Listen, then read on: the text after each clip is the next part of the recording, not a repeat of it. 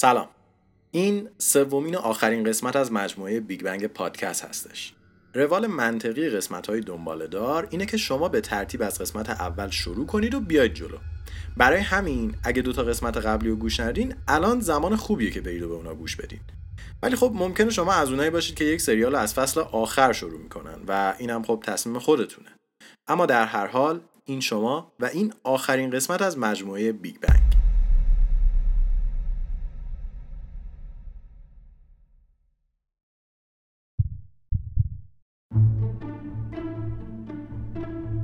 در سال 1964 تابش زمینه کیهانی به شکلی کاملا اتفاقی در آزمایشگاه بل کشف شده بود و ترکیب اون با تئوری گامو، نظریه اینشتین و مشاهدات هابل مهر تأییدی بود بر حرفهای جورج لمتر که آغاز جهان از یک نقطه خیلی فشرده می‌دونست. نظریه‌ای که به اسم بیگ بنگ شناخته میشه.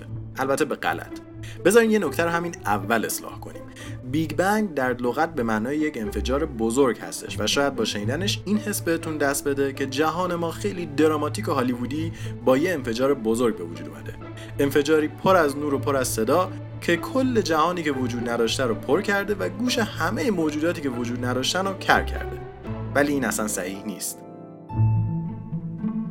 اولا اینکه big بودن این bang یعنی یک بخش خیلی گنده ای از فضا رو شامل می شده در حالی که این bang کل فضای موجود در اون زمان رو شامل بوده. و دوما اینکه این bang ی که میگیم big بوده اصلا bang نبوده. بلکه یک کشش بی صدا و مظلوم بود و به جای اینکه در یک هزارم ثانیه رخ بده خیلی پیوسته و در امتداد خط زمانی رخ داده. پس خیلی بهتره که به جای big bang بگیم یک کشش همه جانبه. ولی خب از اونجا که این اسم خیلی لوسه و اگه اسم اپیزود رو میذاشتیم کشش همه جانبه ممکن بود یه نفرم بهش گوش نده پس ما با همون اسم big bang میریم جلو. ولی شما در جریان باشید پس از بیگ بنگ در یک بازه زمانی خیلی کوتاه جهان میلیاردها کیلومتر گسترش پیدا کرد و خیلی از اتفاقای اساسی و تعیین کننده براش اتفاق افتاد. در حال حاضر تنها مدرک ما از این اتفاق پدیده هستش به اسم تابش زمینه کیهانی. اما این تابش زمینه کیهانی که رد پایی از این اتفاق قدیمی و بزرگ هستش سر و کلش از کجا پیدا شده و در کجای داستان ما قرار می‌گیره؟ خب داستان تابش زمینه کیهانی موازی با داستان انرژی و ماده اتفاق میفته و برای دونستنش دوباره باید به لحظه آغازین جهان برگردیم و از یه زاویه دیگه به همه چیز نگاه کنیم. بعد از بیگ بنگ جهان فشرده بود. دمای بالایی داشت و سرشار از انرژی بود. انرژی که در قالب گلون ها منتشر می شد و کوارک ها رو می ساخت و ترکیب کوارک ها هیدرون ها رو درست می کرد که پایه های ماده در جهان بودند. اما تا یه زمان خیلی زیادی همه ماده موجود در جهان با پاد ماده خودش درگیر می شد و فوتون های انرژی بالای گاما رو ایجاد می کرد همچنین به دلیل بالا بودن دما لپتون های باقی مونده از درگیری با پاد لپتون های خودشون یا همون الکترون ها قادر به ترکیب شدن با هیدرون های با دوام موجود در جهان نبودن. به همین دلیل فوتون هایی که در بین اونها وجود داشت مثل یک توپ در پینبال از این الکترون به اون پروتون و از اون پروتون به الکترون دیگه می‌خورد و هی این بر ور می‌رفت. با گسترده شدن جهان و پایین اومدن دما واپاشی بتا شکل گرفت و نوترون ها به وجود اومدن. همچنین الکترون و پروتون کم کم انرژی لازم برای بیتوجهی نشون دادن به همدیگر را از دست دادن. پس این سه با همدیگه ترکیب شدن و اتم هیدروژن رو تشکیل دادن. و خب مثل هر رابطه با دوام دیگه ای پروتون و الکترون بعد از دوستی با هم دیگه به وسوسه های خارج بیتوجه شدن و به همین دلیل دیگه به فوتون های پیش فعال که به سمتشون میومدن واکنشی نشون نمی‌دادن. و بعد از یه مدت دیگه فوتون ها هیچ چیزی نداشتن که باش برخورد کنن. پس هر کدوم به مسیر خودشون ادامه دادن و هزاران میلیارد کیلومتر رو تنها در تاریکی فضا طی کردن تا اینکه به یک جسم سفت برخورد کردن. جسمی که در کیس ما آنتن آزمایشگاه بل بود. هرچند که وقتی که به ما رسیدن گسترش 13 و خورده میلیارد سالی فضا یکم اونها رو از ابهت انداخته و دفرمه کرده بود. به طوری که اونا از یک فوتون انرژی بالای گاما به یک موج mellow ی مایکروویو تبدیل شدن و فقط یه حس رو اعصاب ازشون باقی مونده. اما این حس رو اعصاب به جز اینکه تنها بازمونده از big bang بود یه نکته مثبت دیگه هم داشت و اون هم این بود که مثل نور آهن که قرمز و یا آبی بودنش دمای اون فلز رو به ما نشون میده این تابش هم دمای جهان رو برامون مشخص می‌کرد. دمایی که حدوداً منفی 270 درجه سانتیگراد هستش. اما به طرز عجیبی همه جای جهان این دما وجود نداره و بعضی نقاط دارای افت و خیزهایی هستن که دمای اونها رو کمی این بر اونور می‌کنه.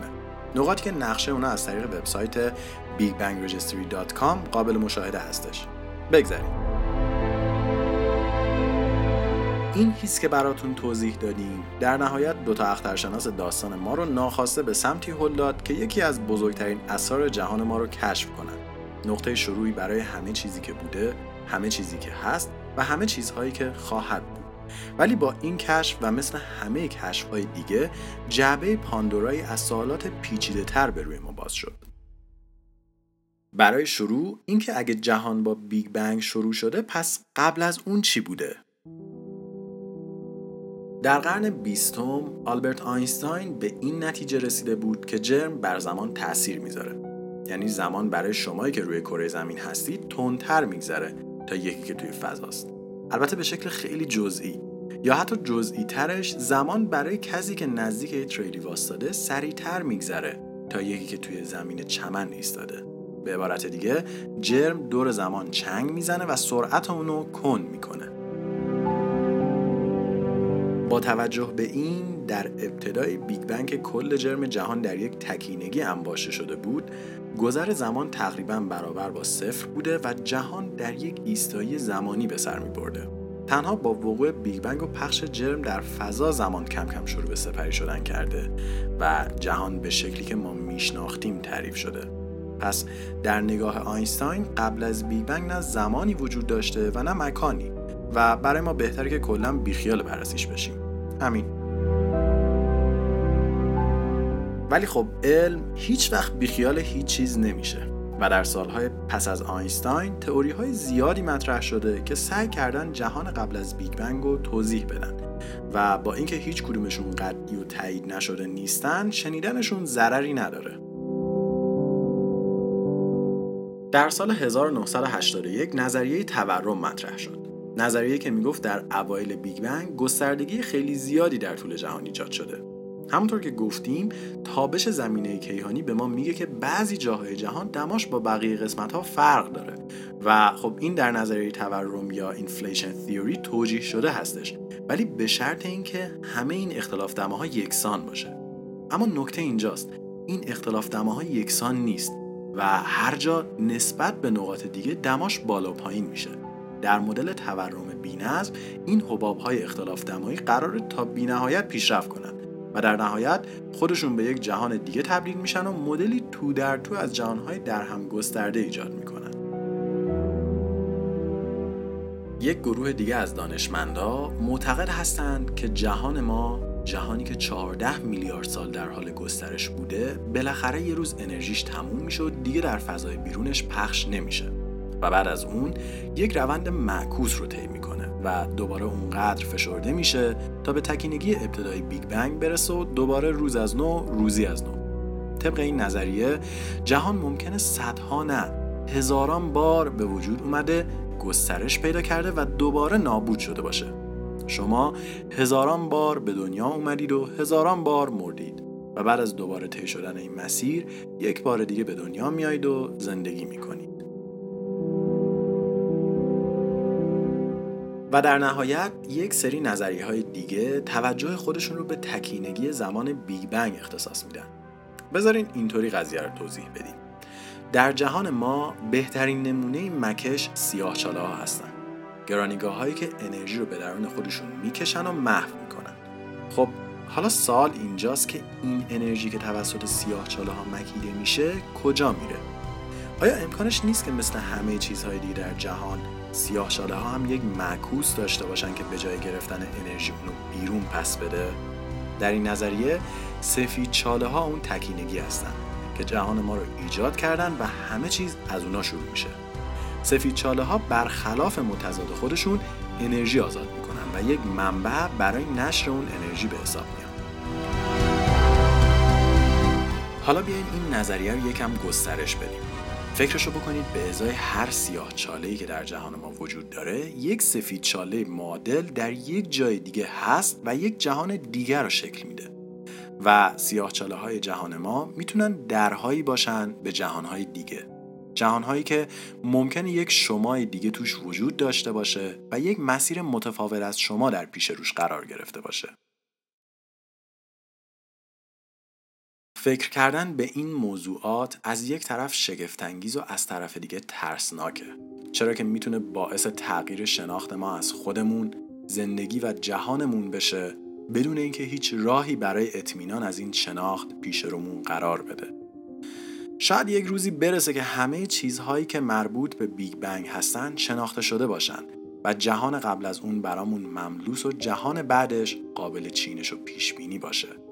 ولی تا اون موقع مسیر خیلی زیادی باقی مونده. مسیری که قدم به قدم در حال طی شدنه. یادمون نره که دانسته های ما زیاده ولی در مقابل اونچه که نمی‌دونیم خیلی کمه. و تازه مجموع تمام اینها در مقابل چیزهایی که هنوز نمی‌دونیم هیچ دانشی در موردشون نداریم حتی خیلی کمتر هم هست.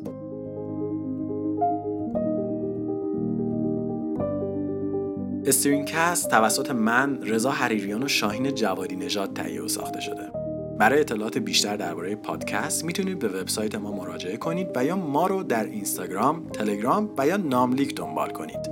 ممنون از شما که در این سگانه همراه ما بودید. ما کلی ایده هیجان انگیز داریم که در حال ساختشون هستیم و بعد از یک استراحت کوتاه دوباره با اونا پیشتون برمیگردیم. من رضا به همراه شاهین دو هفته خوبی رو براتون آرزو می‌کنیم. و تا قسمت بعد مراقب خودتون باشید.